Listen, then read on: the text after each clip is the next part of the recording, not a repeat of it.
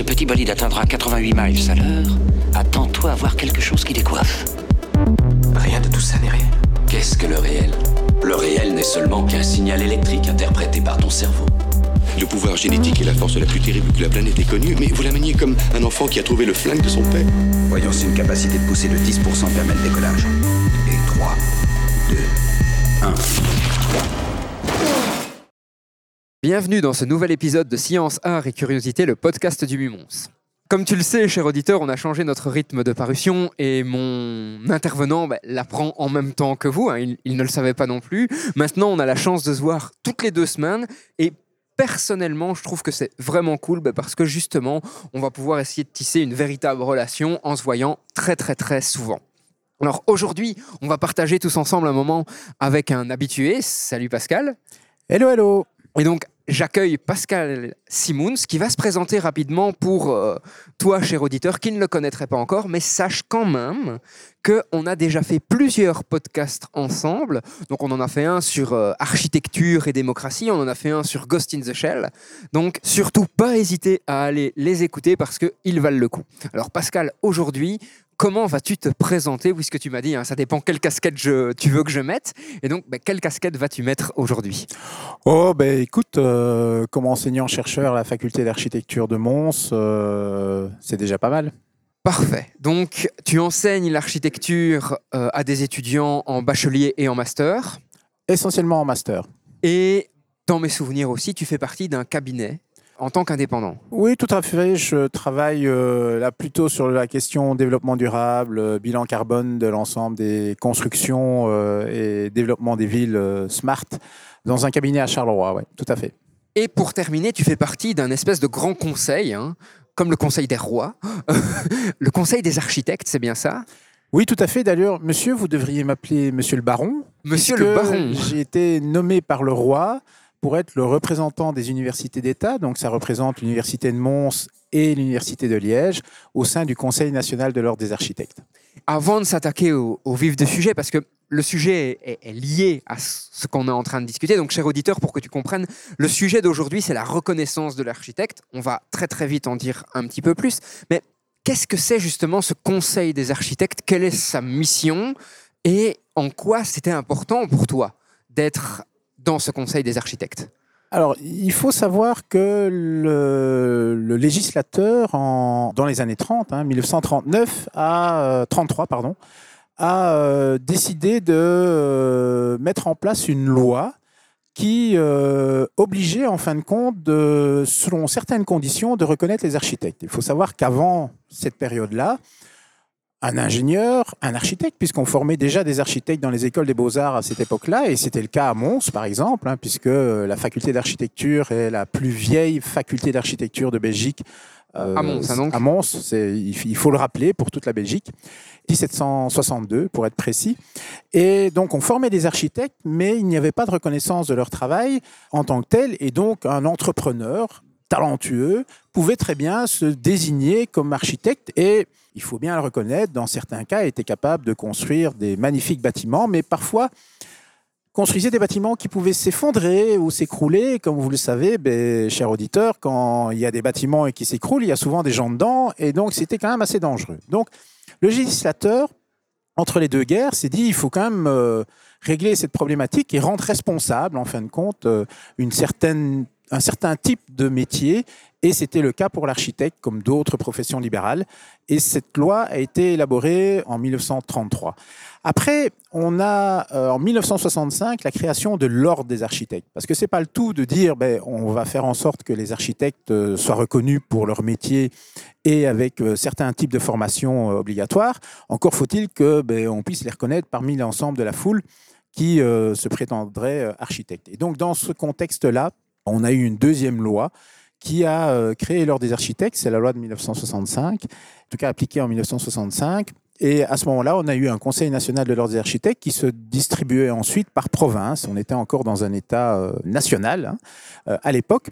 Et puis, il y a eu une réforme un peu plus récente, euh, avec la fédéralisation, et, cela c'est dans les années euh, 2000, où un Conseil national de l'ordre des architectes est toujours présent pour des questions euh, trans-fédérales, mais on a un Vlamserad qui est le pendant flamand, et puis on a un Conseil francophone et germanophone qui reprend en fait les Bruxellois, les Wallons et les Wallons germanophones pour la petite partie du- des cantons de l'Est et qui font partie de, l'ensemble du, du groupe euh, francophone germanophone. Et donc, je suis membre euh, du Conseil national et donc, par définition, également membre du Conseil francophone pour représenter les universités d'État. Alors, il faut savoir qu'il y a d'autres représentants des universités libres, c'est-à-dire UCL et ULB, et également le même pendant côté néerlandophone. Et de la même manière, d'autres personnes sont nommées par le roi en tant que représentants, par exemple, des institutions fédérales pour la régie des bâtiments et euh, d'autres administrations. C'est assez dingue qu'il faille devenir baron pour rejoindre ça, non? Moi, je pense que c'est encore euh, une vieillerie de l'État euh, national, où en gros, toute personne qui est visiblement nommée par le roi est baron pendant qu'il est nommé par le roi. Et quoi, donc, t'as des terres et des paysans ou... J'attends que le roi me les donne. Je n'ai encore rien vu venir. Pourtant, il pourrait peut-être me donner un petit morceau de ses terres euh, à côté de Laken. Ça peut me Ça peut convenir. être parfait. Et donc, euh, voilà, donc c'est un, un terme. Alors, euh, l'anecdote veut que, euh, de temps en temps, pour nous taquiner un peu, on nous traite de baron quand on arrive au Conseil national de l'ordre. Mais je vous assure, c'est juste un titre, ça n'a aucun prérequis ni privilège d'autre ordre. Alors, on est là pour parler aujourd'hui d'un élément qui, moi, me paraît très intéressant parce que, tu me le disais quand on préparait le podcast, au final, il y a beaucoup de boulot à faire en Belgique sur, euh, sur le point qu'on va aborder aujourd'hui, mais la reconnaissance de l'architecte. Reconnaître un architecte, reconnaître l'importance de son travail dans la ville, reconnaître aussi qu'il y a un acte architectural avec ce qu'on va appeler de la beauté, pour définir la beauté, ce que je vous invite, c'est à aller réécouter un des autres podcasts qu'on a fait avec, euh, avec Pascal, parce que justement, c'est un des sujets qu'on a traité. Mais quoi qu'il en soit, on a tendance dans notre société belge, je vais surtout parler de la société belge, aujourd'hui, à oublier l'architecte. Et il s'est passé quelque chose au Canada qui nous a inspiré un petit peu. Si tu peux nous en donner un mot. Donc, avant le Covid, euh, 2018-2019, un collectif, alors collectif au sens euh, groupement d'artistes euh, avec des architectes, mais des photographes, euh, des artistes au sens large, D'ailleurs, il Euh, s'appelle Collectif avec K. hein. avec K, oui, tout à fait. Donc, vous tapez K euh, collectif, qui est l'architecte, et vous tomberez directement sur ce site canadien du Québec. Et se sont posé la même question, en fin de compte, que les architectes euh, ici euh, en Belgique se posent. Et pour le coup, c'est une question euh, vraiment nationale. C'est quelle est la place de l'architecte Et en fin de compte, est-ce que ça ne vaudrait pas la peine de valoriser quand même ce métier, en tout cas de cet acte par rapport à la société, en valorisant en fait les personnes qui sont derrière les bâtiments qui sont construits? Et donc, ce collectif a décidé avec ce hashtag qui est l'architecte en un seul mot avec le point d'interrogation, a posé la question en fabriquant en fait des pancartes, en demandant à des photographes professionnels de photographier en fait les auteurs d'œuvres devant leur propre bâtiment et de montrer qu'en fin de compte derrière les briques et les murs, il y avait des personnes qui avaient réfléchi à cette architecture vécue au quotidien. Alors, ça, c'est l'idée de base. Chez nous, tu me disais, ça a été fait de façon un petit peu plus artisanale, entre guillemets. Euh, ça n'a pas été aussi coordonné, entre guillemets, mais ça a quand même eu lieu. Ah, visiblement, à mon avis, les Canadiens ont eu un peu plus de chance de financement de leur acte euh, militant. Chez nous, en fait, lors des architectes euh, francophones, pour l'occurrence, rencontrant leurs euh, homologues canadiens euh, du Québec, euh, se sont dit, mais c'est une super bonne idée, on a les mêmes problèmes, donc on va peut-être essayer de faire la même chose chez nous. Alors, c'est un peu plus artisanal dans le sens où, en fait, lors des architectes a proposé à leurs confrères de venir chercher les panneaux euh, offerts par l'ordre et de se photographier eux-mêmes face à leur bâtiment, que ce soit une maison unifamiliale ou que ce soit une bibliothèque ou euh, encore une gare. Mais donc, quoi qu'il en soit, on peut a priori trouver quelque part sur le net des photos d'architectes francophones qui se sont photographiés devant leur bâtiment. Oui, Tout à fait, et, et même lors des architectes, a quand même essayé de mettre les moyens. Donc, si vous allez sur YouTube et que vous, vous mettez euh, qui est l'architecte, justement avec le point d'interrogation, mais en un seul mot, parce que sinon, euh, ça peut amener une sérendipité sur Google qui est pas celle qu'on espère. Et vous verrez en fait une vidéo qui exprime en, en trois minutes exactement euh, la question. euh, en se disant, mais en fin de compte, je, je suis touché par cette architecture. Euh, Alors, je ne sais pas pourquoi, mais euh, j'ai un avis sur cette architecture. Ça me pose question. Euh, pourquoi, comment, euh, j'aime, j'aime pas. euh, je trouve ça beau, je trouve ça laid. Euh, ça laisse pas indifférent. Eh bien, euh, posez-vous la question qu'il y ait des gens derrière qui ont réfléchi à cette question et qui vous ont amené à poser cette question. Ça pose quand même une question relativement importante qui est le rôle de l'architecture et de façon beaucoup plus générale le rôle de l'art dans la société. Tu me le disais quand on préparait, on a tendance souvent à dire ouais mais ça c'est de la merde ou ça c'est pas beau, ça c'est beau. Alors qu'en fait ben, derrière on est interpellé par ce qu'on voit et, c'est ce qu'on devrait retenir.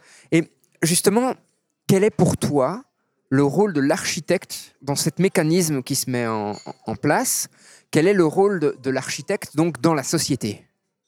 Alors, euh, sémantiquement, un architecte est un maître d'œuvre.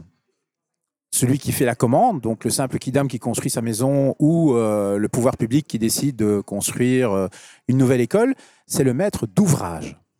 Je pense que cette sémantique qui nous vient euh, d'il y a quelques siècles est importante parce que le, maître, euh, alors c'est comme les, maîtres euh, dans le compagnonnage de la construction des cathédrales et autres, hein, ça, ça vient de cette étymologie-là. Donc c'est les hommes de savoir ou les femmes de savoir qui sont capables de faire une œuvre. Et la notion d'œuvre amène vers l'art, inévitablement, et la question de l'art amène à des questions qui sont plutôt la question de la beauté ou de la laideur. Les deux peuvent se valoir, euh, ou en tout cas, dans, même dans d'autres époques, euh, un bâtiment beau était en fait considéré comme euh, une laideur. Ou à l'inverse, quelque chose qu'on considérait à une époque comme quelque chose de très laid ou de... On en parlera avec Horta à un Ouais, moment, on, le recitera, fait. on recitera l'exemple, et maintenant hyper apprécié et hyper coté. Alors, moi, je fais surtout la, séparation entre ce qui est beau et ce qu'on pourrait considérer comme euh, laid. C'est un sujet de discussion. La beauté, c'est une idée, donc c'est quelque chose de complexe. Euh, Toute idée nécessite discussion. A contrario, ce qu'on voit sur les réseaux sociaux, mais ce qui a toujours été à travers l'histoire. hein. Je veux dire, euh, à l'époque de Florence et la construction du dôme de Sainte-Marie avec Brunelleschi, des gens trouvaient ça moche. Et la question, c'est la différence entre beau et pas beau, et le j'aime, j'aime pas, qui est amplifié aujourd'hui par rapport aux réseaux sociaux, où les gens qui, alors je vais me permettre, euh, n'y voyez pas d'ostracisme de ma part, mais qui n'y connaissent absolument rien en architecture, disent c'est pas beau. Mais donc tout le monde ne peut pas faire de l'architecture pour toi. Et question volontairement provocatrice. hein. Ah ben, c'est le législateur qui a considéré qu'il fallait faire 5 ans d'études plus 2 ans de stage pour considérer qu'on était architecte. Donc c'est quand même pas négligeable. Je rappelle quand même que c'est autant de temps qu'un médecin. Et donc c'est qu'on a considéré depuis très longtemps, des, des- des dizaines d'années, qu'être architecte, alors est probablement à la portée de tous ceux qui font des études, mais n'est pas à la portée du simple kidam, parce que c'est un métier, à mon sens, et là, je le revendique, euh, assez complexe et qui amène à avoir un- une certaine forme de compétence à différents degrés, mais au même titre qu'un médecin, qu'un avocat, qu'un ingénieur ou euh, euh, quelqu'un qui travaille dans n'importe quel domaine et qui doit avoir des compétences et donc doit avoir une expérience et aussi une formation pour pouvoir atteindre ce niveau-là. Tu me disais aussi que de ton côté, tu avais essayé de renforcer cette initiative de qui est l'architecte en interpellant parfois les pouvoirs publics ou en tout cas les gens qui faisaient la promotion d'un bâtiment sur, bah, ok, est-ce que vous savez qui est l'architecte au final? Alors, Qu'est-ce que tu as eu comme résultat? Alors, comme tu le sais, je suis, enfin, dans mes recherches au niveau euh, universitaire, je travaille sur les réseaux sociaux et la relation des réseaux sociaux avec les projets d'architecture, justement, euh, ou les projets urbains. Et donc, a fortiori, ma plaine de jeu, ce sont les réseaux sociaux. Et lorsque euh, j'ai pris conscience de cette euh, démarche, je me suis dit, je vais être vigilant pour voir un petit peu si, en fait, les médias, donc, c'est-à-dire Ici, dans la région, euh, on connaît Sudinfo, euh, mais il y a les télévisions locales, hein, TéléMB, euh, euh, Antenne Centre ou encore euh, Télésambre, mais la RTBF ou Le Soir ou que sais-je, qui euh, à longueur de journée de nombreux posts sur les réseaux sociaux et particulièrement Facebook pour ne citer que celui-là, et qui nomme souvent le commanditaire, donc le maître d'ouvrage, pouvoir public ou pouvoir privé. Si c'est une banque, ben la banque une telle va construire son nouveau siège social euh, X ou Y. Si c'est euh, une école, on va parler euh, du, du, bourgmestre ou de l'échevin. Et en fin de compte, la seule personne, quand le bâtiment est construit, on va parler de l'entrepreneur, mais on ne parle jamais de l'architecte comme si en fin de compte, on n'avait pas besoin de cet architecte pour construire ce bâtiment dont tout le monde se gauze que c'est super, puisqu'on peut l'inaugurer et se dire, voyez, on a fait quelque chose pour la commune parce qu'on a construit une école et c'est très très bien comme ça, mais aussi l'entrepreneur qui dit, voyez, j'ai quand même fait un très très beau travail, mais l'architecte, en fait, les médias l'oublient complètement. C'est assez dingue parce que, euh, et ça aussi, ça, ça découle d'une discussion qu'on a eue en off, mais pour les tableaux, on cite le peintre, pour les auteurs, on a le copyright. Et, c'est un peu, en fait, comme si on se disait, mais un bâtiment n'est pas une œuvre d'art parce qu'on ne met pas l'architecte au même niveau que les autres artistes qui ont pensé et imaginé ces œuvres. donc, est-ce que tu as une idée, toi, de pourquoi on a ce manque de considération dans la partie artistique du travail de l'architecte? Alors, avant, pour compléter, pour montrer en fait à l'auditeur l'absurdité de la logique, c'est que vous avez des projets qui sont photographiés par des photographes professionnels de presse, pour lesquels on met un copyright de leurs photos, mais on ne parle pas de l'architecte qui permet en fait au photographe de faire la photo. Donc c'est vraiment une négation complète en fait de cet acte de construire, de la maîtrise d'œuvre. Alors pourquoi? Là, pour le coup, je vais, faire un disclaimer. Comme je te le disais au début, ben, enfin, la, question de qui est l'architecte vient du Canada. Donc, ça veut dire que les Canadiens se posent la même question, alors que culturellement, on est plutôt dans un pays anglo-saxon que euh, les Belges, en quelque sorte. Mais je peux vous assurer que si on, discute avec les confrères euh, français, euh, allemands, anglais, mais c'est néerlandais aussi, tu néerlandais des Pays-Bas. Ben, dans ces pays-là, ils disent la reconnaissance de l'architecte est quand même excessivement difficile par rapport à la maîtrise d'ouvrage, par rapport à l'entrepreneur euh, et, autres. Mais je pense que néanmoins, dans ces pays limitrophes, il y a véritablement quand même un, un respect. C'est-à-dire que justement, dans les médias, il est très rare de se dire on ne parle pas de l'architecte. Alors on va juste peut-être le citer. On ne va pas dire c'est euh, l'architecte qui a pensé son bâtiment de cette manière-là, mais je dirais pour le coup, là ça devient plus une frustration euh, de l'architecte lui-même de dire on n'a pas parlé de mon œuvre que de reconnaître simplement que ce travail nécessite une expertise et une compétence particulière. En Belgique, on a une forme d'acculturation complète de l'architecture qui vient d'un phénomène où la question de la culture, qui est un phénomène quand même souvent identitaire, hein, il faut le reconnaître, dans un pays où l'identité est excessivement complexe à définir, on préfère la définir ben, par un entrepreneur, c'est-à-dire l'économie, soit par le politique, c'est-à-dire le bourgmestre ou l'échevin ou quelques personnes que ce soit, le ministre qui vient couper le cordon d'un nouveau bâtiment, et en fin de compte, ce qui ne représente en fait compte ce qui fait sens dans la société, c'est-à-dire un élément culturel, représenté par un, expert, c'est l'architecte, ben, en fin de compte, ne compte pas. Tu me le disais, l'architecte, en fait, effectue un espèce de triple acte. Il a à la fois un acte culturel, un acte identitaire et un acte architectural. Donc, derrière tout travail d'architecte, il y a tout ça qui intervient et on a complètement tendance à l'oublier. Et mais typiquement, on va prendre le cas de la gare de Mons. Alors, pour les auditeurs de Mons qui nous écoutent, bah, vous voyez de quoi je parle. Pour les autres, il faut savoir qu'on a une gare, on en a parlé dans d'autres podcasts, qui prend énormément de temps à être construite. Il y a des affaires politiques derrière, etc. Et donc, on a tendance à un moment à oublier d'une part qui est la personne qui a conçu qui a imaginé cette gare, et d'autre part, quelle est son intention. Est-ce que tu peux un petit peu nous expliquer, non pas en se mettant à sa place, mais pour toi en tant qu'architecte, quelle est l'intention de l'architecte qui a construit cette gare, qui peut paraître en tout cas, on entendait ces réclamations, entre guillemets, sur les réseaux sociaux, qui peut paraître pharaonique pour la région de Mons. Mons est une petite ville, pourquoi se doter d'une gare aussi grande? Et pourtant, il y a des enjeux derrière. Alors, il y a clairement des enjeux, mais je pense que les, Montois et même les Belges qui critiquent cette gare oublient qu'elle est quand même réalisée, donc pas construite, mais euh, étudiée et pensée par un des meilleurs architectes de gare au monde. Ça, c'est quand même une réalité. Euh, il a, réalisé une kyrielle de gare, il a réalisé plein d'autres bâtiments, euh, mais ici, il a véritablement une, spécificité et une compétence particulière dans les gares. Et donc, sa fameuse libellule, qui est le voilà ça c'est le fantasme de l'architecte au, même titre que certains auteurs euh, de, dans la peinture ou artistes euh, vont vous inventer quelque chose et toute une histoire derrière une peinture où la plupart des gens vont se dire mais oui c'est enfin c'est une peinture oui j'aime ou j'aime pas mais euh, mais dans, dans le cas présent je pense que l'architecte et je l'espère en tout cas quand elle sera inaugurée c'est-à-dire quand même dans quelques mois maintenant cette gare répondra véritablement à un certain nombre d'enjeux. Et l'enjeu le plus important est certainement l'enjeu du positionnement des villes de demain par rapport aux hubs de mobilité. Et on voit déjà apparaître Tu peux redéfinir rapidement ce que tu appelles un hub. hub de mobilité, c'est-à-dire un endroit à l'échelle d'un territoire, et ici on parle à l'échelle du Borinage, hein, donc c'est 250 000 habitants. Alors peut-être que la gare est un peu grande pour les 100 000 habitants de Mons, mais on ne parle pas à l'échelle de Mons.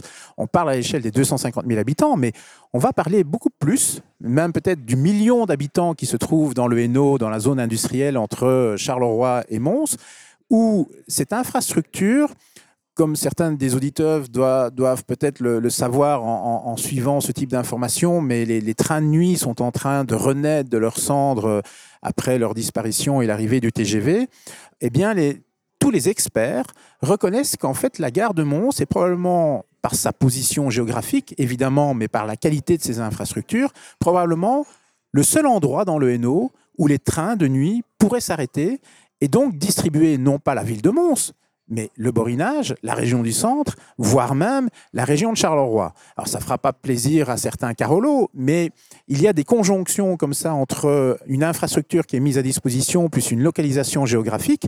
Tout le monde reconnaît que Mons est bien situé par rapport aux voies de chemin de fer vers la France, et on se dit, mais parce qu'on a une infrastructure de cette qualité-là, on peut revendiquer par rapport aux opérateurs privés, puisque c'est souvent du privé qui va faire ces trains de nuit, de leur dire, mais voyez ce qu'on vous offre, donc venez et arrêtez-vous pendant quelques minutes pour que l'ensemble du Hainaut puisse monter dans votre train pour aller euh, à Göteborg, à Copenhague ou à Parme ou encore à Barcelone en train pendant la nuit.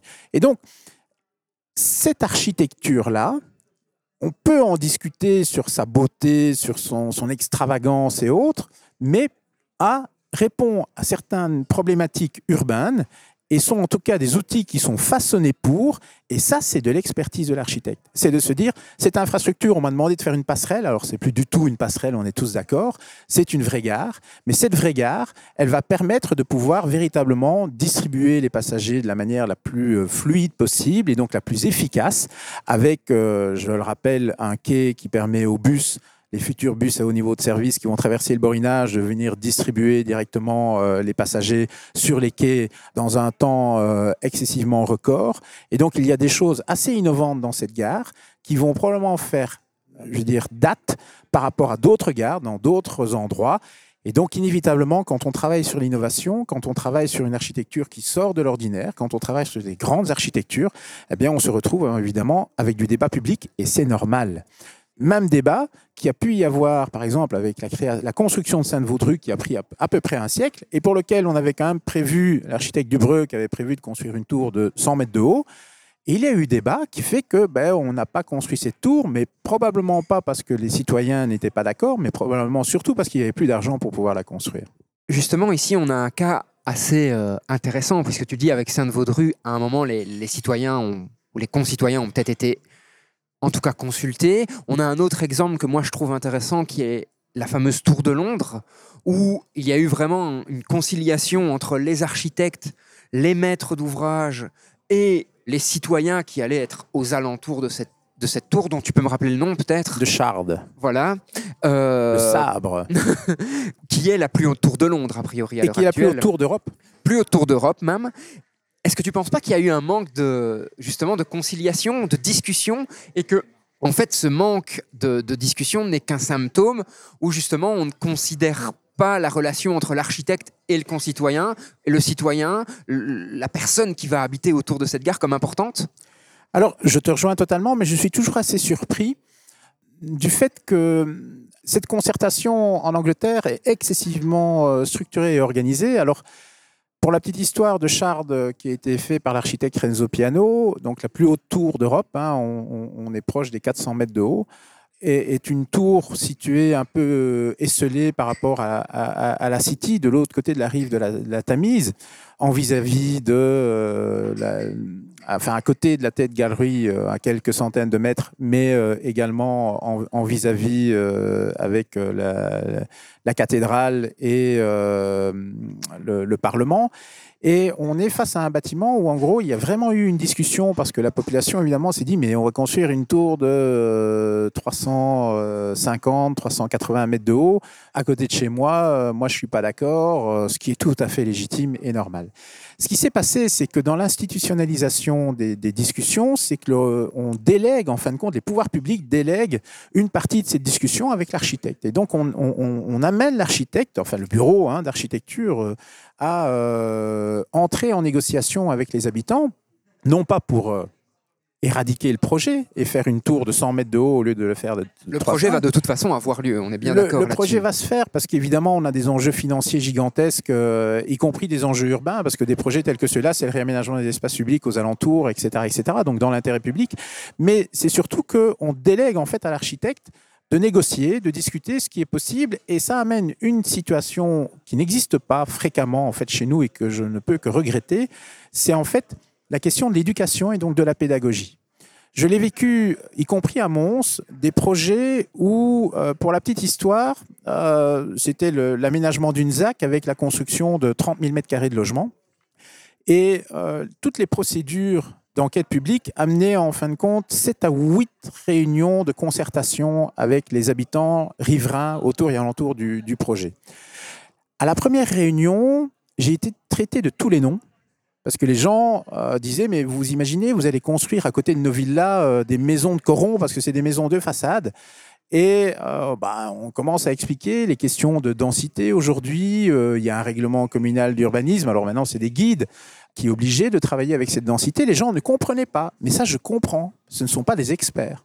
Ils n'ont jamais été sensibilisés à ce genre de problème. Et ils n'ont pas été sensibilisés, sauf si ce sont des gens qui s'intéressent à l'architecture. Euh, Ouais. Il ne faut pas être architecte pour s'intéresser à l'architecture.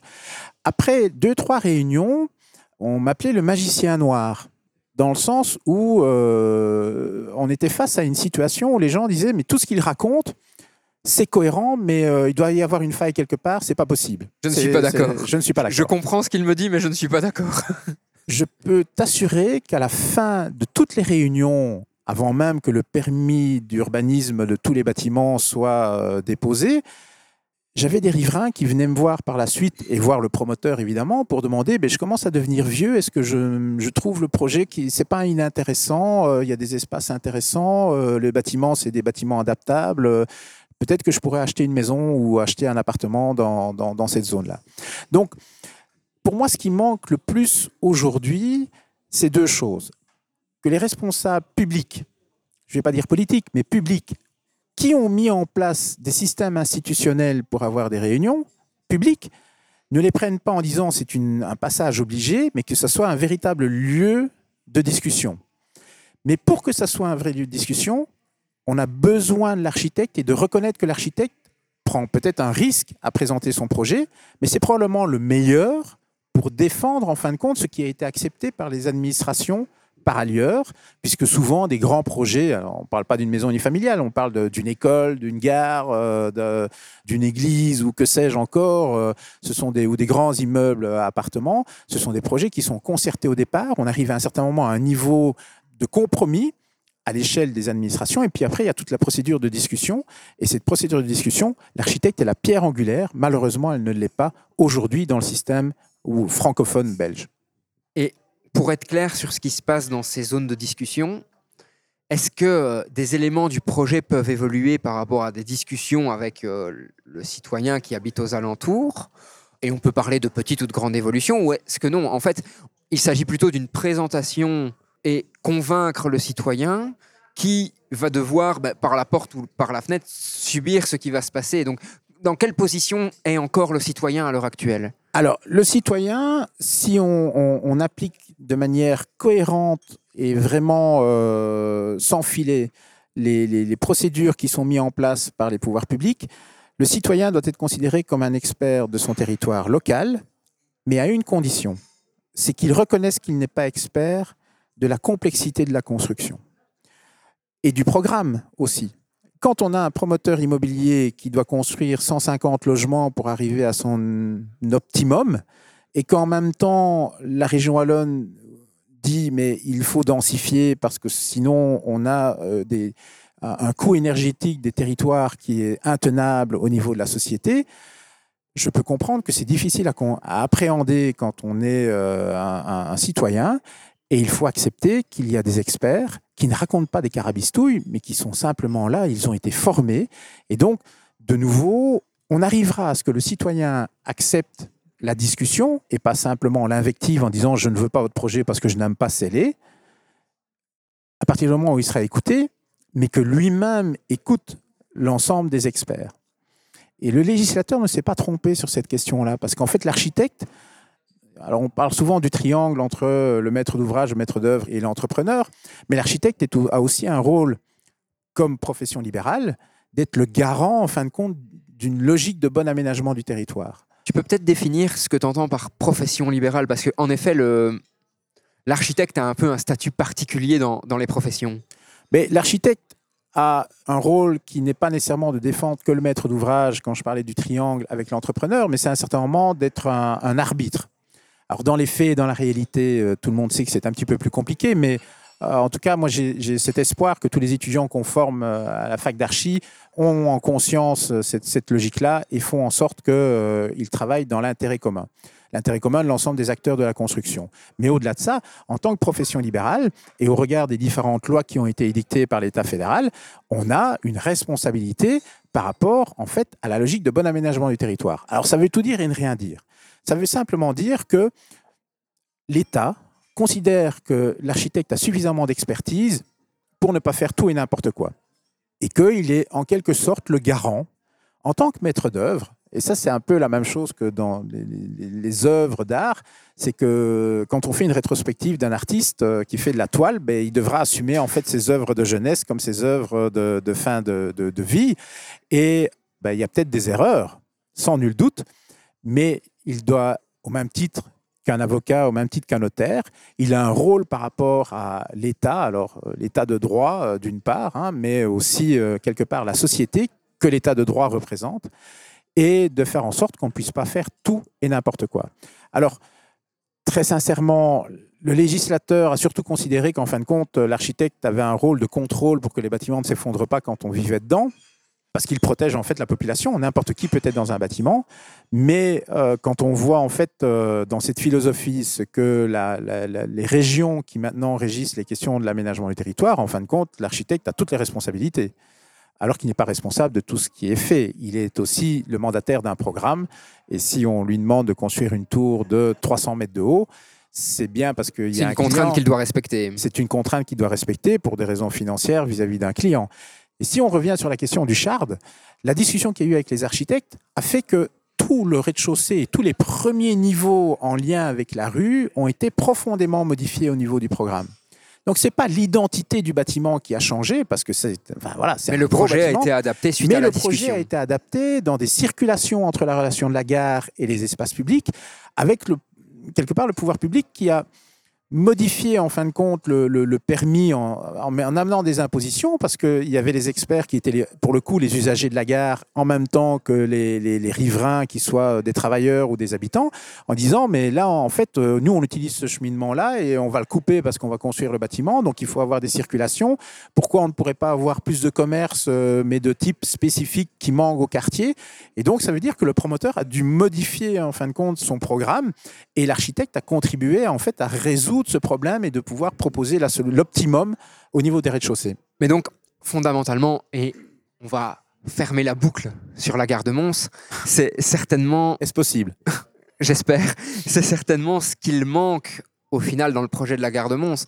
C'est une discussion entre l'architecte ou le cabinet d'architecture qui a l'occasion d'exprimer ses intentions et sa vision de ce que doit devenir la gare de Mons par rapport aux citoyens de la ville de Mons qui ont trouvé ce projet complètement en inadéquation, et je parle bien d'inadéquation, mmh. avec euh, leur réalité de tous les jours, alors que comme tu le dis, elle va apporter des solutions innovantes, elle va certainement répondre à des enjeux futurs, qu'ils soient écologiques ou générationnels en fait.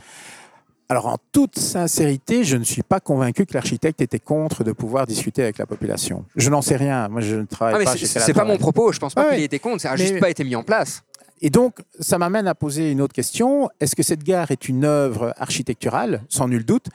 Mais peut-être est-ce aussi une œuvre politique? Qui a voulu tirer la couverture à soi par rapport à, à ce projet avec des effets retours assez catastrophiques, à mon sens?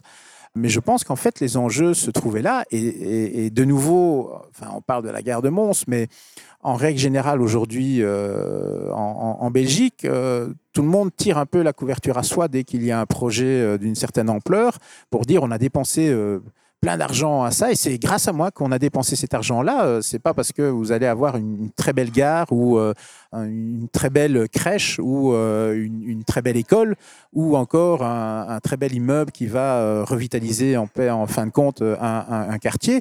Très vite, en fin de compte, un certain nombre d'acteurs de la ville s'approprient le projet et celui qui perd un peu la main, c'est l'architecte, tout simplement. Mais tous ces exemples nous montrent quand même qu'au final, ce qu'il manque en Belgique, c'est une certaine forme de culture architecturale. Et au-delà de ce constat, parce que je pense que le constat peut être pratiquement targué de factuel, est-ce que tu as des embryons de solutions à proposer ou à mettre en œuvre? Je pense que la question de fond, c'est au-delà de l'architecture, c'est la place de la culture dans l'enseignement.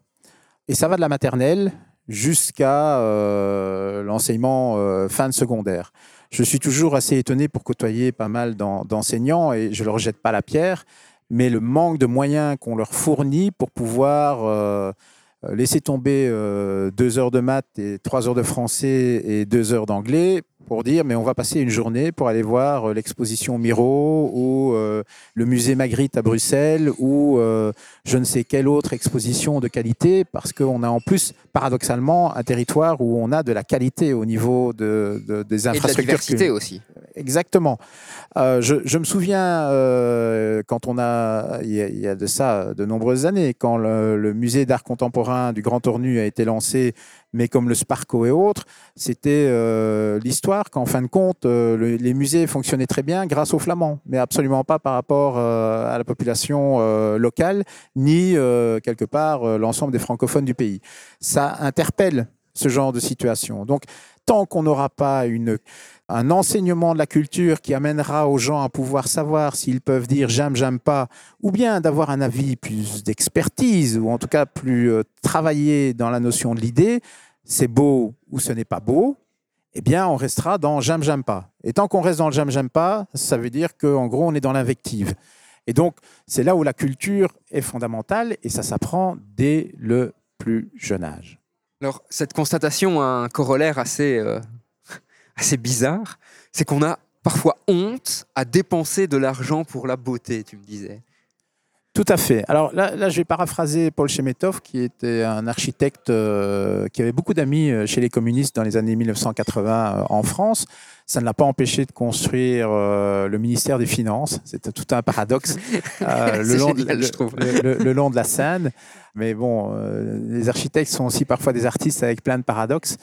Mais euh, pour l'avoir rencontré plusieurs fois euh, dans ma carrière liée à des dossiers d'architecture en France, l'architecte me disait, et, j'ai retenu cette expression, quand tu travailles pour les pouvoirs publics, souvent on dit tu peux dépenser beaucoup d'argent. Parce que si on a dépensé beaucoup d'argent, c'est que le- le- les responsables politiques, euh, quelque part, se sont battus pour leurs habitants pour aller chercher des subsides là où ils se trouvent. Mais surtout, donc dépense beaucoup d'argent, mais surtout que c'est l'air moche. J'étais interpellé et il m'expliquait, il me disait, mais si ton architecture est belle, alors, pourquoi il me disait ça? C'est parce que lui se battait au quotidien pour dire je, vais, je dois faire de l'architecture belle et donc il se battait avec les pouvoirs publics. Et pour le coup, c'était en France, hein, c'était pas en Belgique. Si ton architecture est belle, ça veut dire que tu as dépensé de l'argent pour la beauté et la beauté, ça n'a pas de valeur. C'est inutile. Et Corbu hum, disait, je dis souvent à mes étudiants, l'architecture, c'est quand l'inutile devient indispensable. Payer pour de l'inutile, n'importe quel économiste vous dira, mais c'est ridicule. Il faut absolument pas euh, penser de cette manière-là. Il faut être efficace. euh, Pourtant, c'est un peu le corps de notre société à l'heure actuelle. Je veux dire, euh, on paie, nous, en tant qu'individus, plein de choses pour plein de choses dont on pourrait se passer, objectivement. Je... C'est intéressant, mais euh, en effet, pourquoi pas Je ne voyais pas les choses comme ça, mais peut-être qu'en effet, parfois, il y a des gens, et je vais t'expliquer, euh, même à l'échelle d'une habitation unifamiliale, euh, on a l'expérience avec des clients qui euh, te disent ben, euh, le hall d'entrée, il est beaucoup trop grand et mon budget, il est trop serré, donc il faudrait le réduire et autres. Et, où l'architecte se défend de dire mais non, on a besoin de cette dimension dans votre hall, sinon en fait vous ne serez toujours mal à l'aise dans le hall quand vous allez rentrer dans la maison. Or c'est le premier truc quand on invite des gens pour qu'ils se sentent bien, c'est euh, on vous accueille dans notre hall. Mais le hall, c'est quand même qu'une zone de circulation. On n'y vit pas. Généralement, on le chauffe de moins en moins, euh, etc., etc. Et donc, euh, les gens n'ont pas envie de dépenser de l'argent pour des choses qui sont inutiles. Or, le rôle de l'architecte, et ça, c'est toute son ambiguïté, c'est de faire parfois des choses inutiles qui sont dans sa tête et qui ne peuvent être réalisées pour les gens qui donnent cet argent pour fabriquer cette architecture ou construire cette architecture que le jour où ils le vivent. C'est un peu comme cette gare qu'on voit en face de nous, où en gros, moi j'attends qu'elle soit inaugurée, que les gens l'utilisent pendant quelques années, et puis à un certain moment, ils pourront continuer à dire c'est pas beau, et euh, les goûts et les couleurs, ça se discute pas, mais de dire c'est une moche gare qui ne sert à rien, mais peut-être qu'elle sera ratée.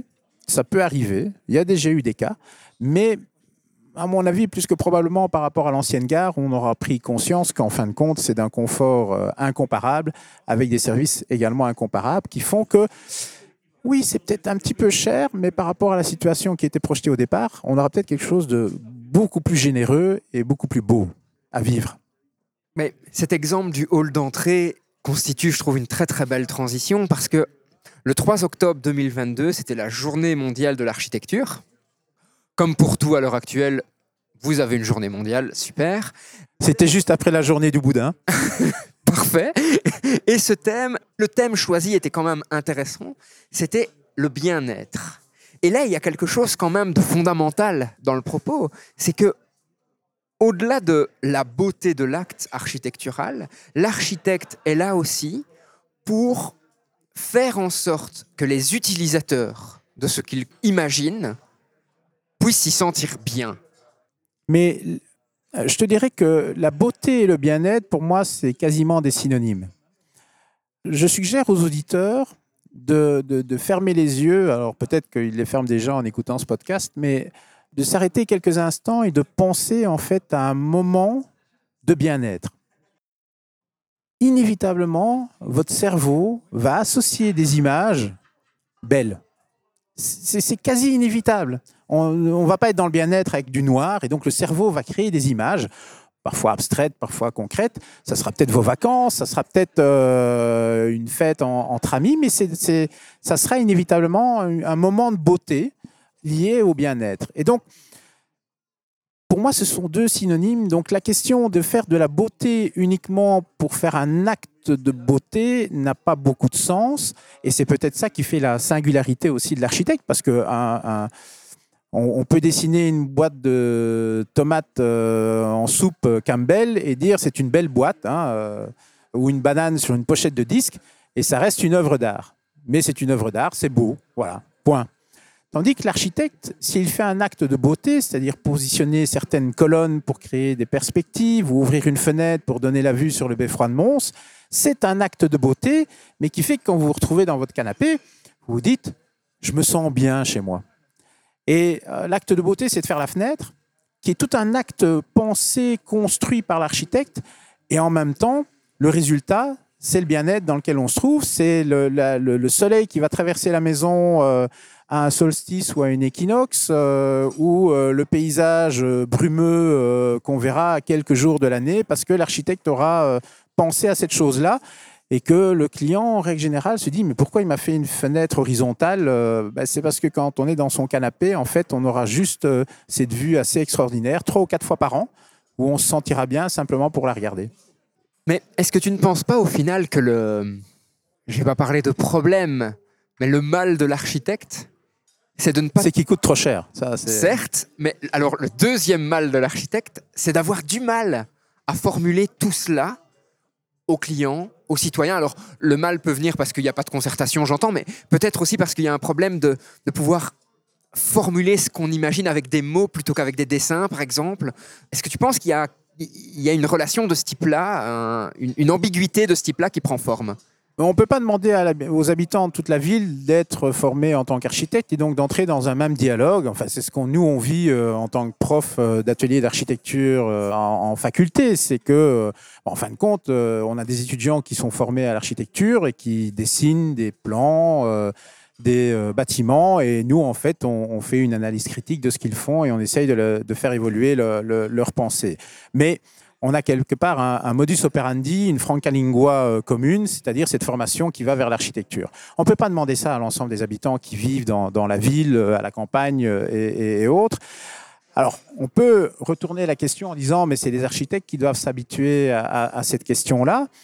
Mais si on prend le, côté de l'architecte qui est euh, un petit peu artiste, enfin on peut l'espérer encore, c'est que l'architecte artiste, ben, il, dessine quelque chose où c'est tellement complexe ce qui se trouve derrière pour répondre à tous les éléments.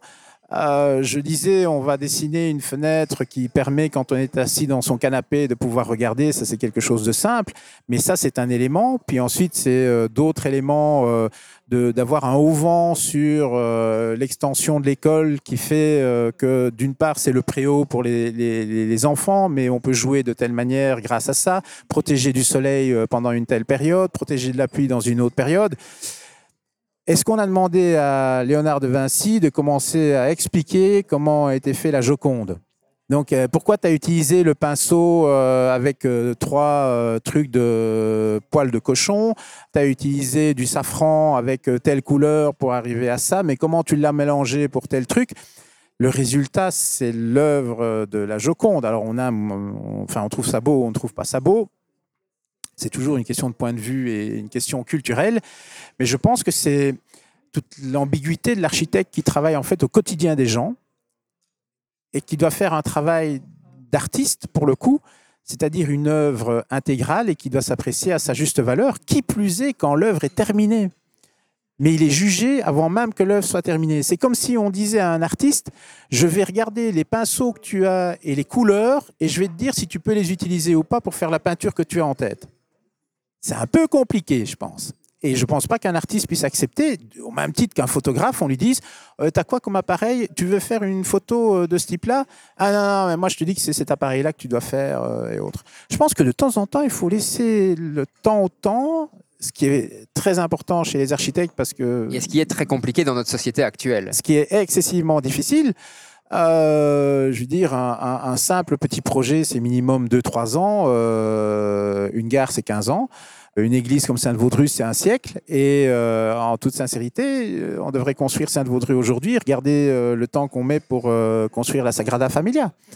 On est à peu près à un siècle aussi. Mhm. Donc, c'est qu'on n'est pas dans des processus qui sont en phase avec son temps. Et ce qui démontre bien que la singularité du travail de l'architecte, en quelque sorte. On arrive vers la fin du podcast. Une question qui, justement, par rapport à, la société qui nous entoure, me, perturbe, c'est on pourrait parler d'architecture fonctionnelle vs une architecture artistique. On a un peu l'impression que les gens, et quand je dis les gens, c'est les citoyens, hein, n'importe qui, euh, veulent une architecture fonctionnelle. C'est elle doit jouer le rôle de gare, donc ça doit ressembler à une gare telle que je me l'imagine, et elle doit avoir la liste des fonctions de la gare, et c'est tout. Mais justement, qu'apporte l'architecte en plus à tout ça le travail de l'architecte, c'est une interprétation par rapport à un contexte. De fait, si on prend les quais euh, d'une gare, aujourd'hui, c'est minimum 400 mètres de long. Parce que c'est la longueur d'un TGV. Enfin, c'est aussi simple que ça. Donc, si on veut une gare, euh, mais euh, je pourrais parler d'un stade de foot. Alors, c'est à la mode puisque euh, on y pense pour la construction à Charleroi, on y pense pour la construction à la Louvière. Sujet délicat avec le Qatar. Oups. C'est un sujet délicat, oui, de fait, euh, mais je- rassure les gens, en tout cas les stades chez nous ne seront pas climatisés. Euh, mais si on prend le, cas d'un stade, hein, pour euh, parler autre chose qu'une gare, eh bien, un stade aujourd'hui est normé en fonction des normes de, l'UEFA ou de la FIFA. Enfin, voilà, c'est- une obligation et aucun architecte ne va euh, aller à l'encontre de ça. Il doit s'occuper en plus des normes euh, pompiers, euh, aujourd'hui des normes énergétiques, puisque les stades doivent être les moins consommateurs d'énergie comme euh, n'importe quel autre bâtiment public, et heureusement d'ailleurs. Et l'architecte doit jongler en fait avec la question, euh, quelque part, cette synthèse technique. Et au-delà de cette synthèse technique, je prendrai l'analogie avec un avocat. Tout le monde reconnaît que certains avocats ont une capacité de plaidoirie pour faire en sorte de faire retourner en fait un, jury. Eh bien, je pense que l'architecte arrive à faire une, architecture qui touche les gens quand il a réussi à synthétiser en fin de compte, euh, alors pour l'avocat c'est la loi, et en même temps cette interprétation de la loi, donc c'est les contraintes du programme, et cette interprétation du programme pour faire en sorte qu'on a une architecture qui répond euh, à différentes normes, à des contraintes budgétaires la plupart du temps, et en même temps fait en sorte que c'est un acte qui fait que ça offre plein d'autres choses à la population. Après, les aspects esthétiques, je te disais tout à l'heure, Horta, dans les années... euh, Exemple génial, voilà. je trouve. euh, Horta, au début du siècle, est considéré comme un génie, et à juste titre, début du XXe siècle, c'est un génie. Dans les années 60, c'est le style nouille qui a amené comme conséquence malheureuse la démolition de la Maison du Peuple. Donc la Maison du Peuple à Bruxelles. hein. La Maison du Peuple à Bruxelles.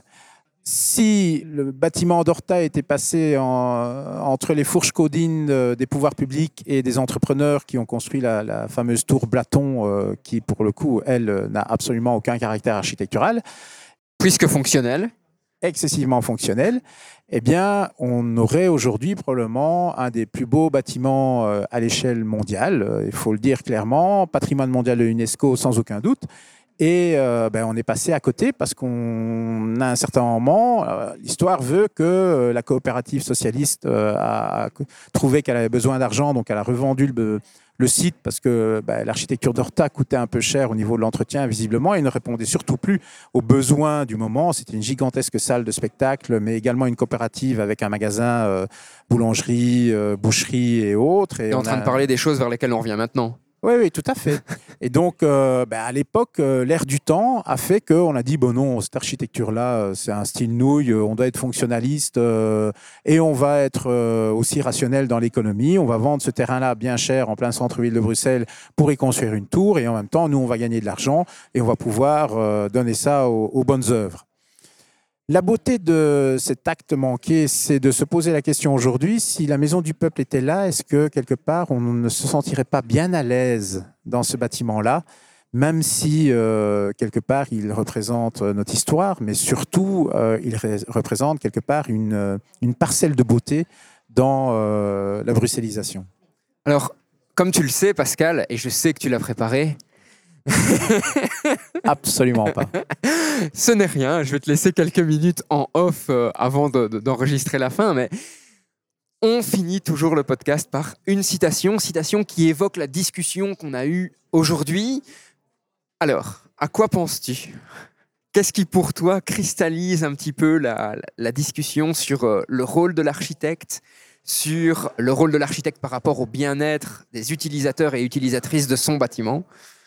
Alors il y a cette expression, ça me vient à l'esprit là à l'instant, il y a cette expression qui, qui représente bien en fait la, la- la difficulté du travail de l'architecte. C'est les chiens en bois, la caravane passe. Va falloir que tu expliques Ah, il va falloir que j'explique. à l'auditeur aujourd'hui, avec les réseaux sociaux et, et tout ce qui, enfin tout ce qu'il y a autour, mais il n'y a pas que ça, les médias. Donc j'expliquais la- la- quelque part euh, qui font pas non plus leur travail euh, au niveau de la reconnaissance du, du- du métier d'architecte. C'est que la grande difficulté de l'architecte aujourd'hui, c'est que les chiens en bois et euh, la caravane s'arrêtent.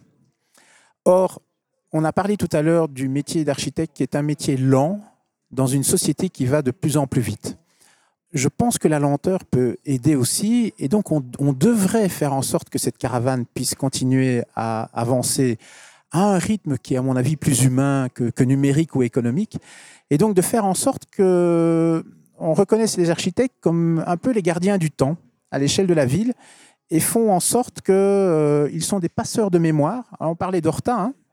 ils sont des passeurs de mémoire qui fait qu'on ne fait pas un tabula rasa, et aujourd'hui, avec tout ce qui se passe, on a d'autant plus besoin de, construire notre histoire alors, par rapport à ce qui existe hier et de demain. Et j'imagine ces chiens qui aboient euh, avec euh, la caravane. Alors, euh, je pense que c'est un- une expression qui vient euh, du Maghreb.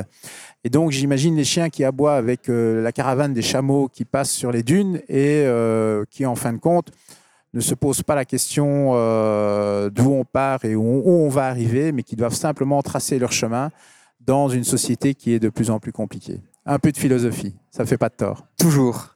Eh bien, Pascal, merci beaucoup pour ce podcast. Très heureux d'avoir pu rediscuter avec toi de, de tout ça. Et tu le sais, je ne manquerai pas à te solliciter, hein, parce que pour la petite histoire, euh, je surveille Pascal sur Facebook et tous ses posts en me disant Eh, là, on ferait pas un podcast Oui, oui, oui. Et je remercie d'ailleurs, j'en profite pour remercier les gens qui me lisent. Ils sont de plus en plus nombreux, donc euh, c'est que c'est pas totalement euh, dénué de sens. Et j'espère aussi que si je te propose de le faire, c'est que ce n'est pas dénué de sens. J'espère avoir un peu de flair maintenant, après 4 ou 5 saisons de podcast, pour identifier des sujets qui vont plaire et qui vont interpeller. Parce que l'idée n'est pas juste de plaire, l'idée aussi est de transmettre un message et de faire réfléchir les gens. Je pense que dans la situation qu'on vit à l'heure actuelle, c'est quelque chose d'important de pouvoir prendre le temps de réfléchir et pas juste de foncer à travers tout. Bonne réflexion alors. Merci beaucoup et je n'en doute pas, on se retrouve très très bientôt. Cher auditeur, eh bien nous, comme tu le sais, on se retrouve maintenant dans deux semaines pour le prochain épisode de Science, Art et Curiosité, le podcast du Mumons. À très bientôt. À bientôt. Tu viens d'écouter un épisode du podcast du Mumons. Et franchement, j'espère qu'il t'a plu. D'ailleurs, si en passant, tu veux me faire un retour ou si tu as des idées d'amélioration, surtout n'hésite pas à nous contacter. Tu peux aussi devenir notre ambassadeur et faire découvrir ce podcast tout autour de toi. Si tu as des idées de sujets ou si tu souhaites enregistrer un épisode, surtout n'hésite pas à nous contacter. Rendez-vous sur le site internet mumons.be ou sur la page Facebook du Mumons.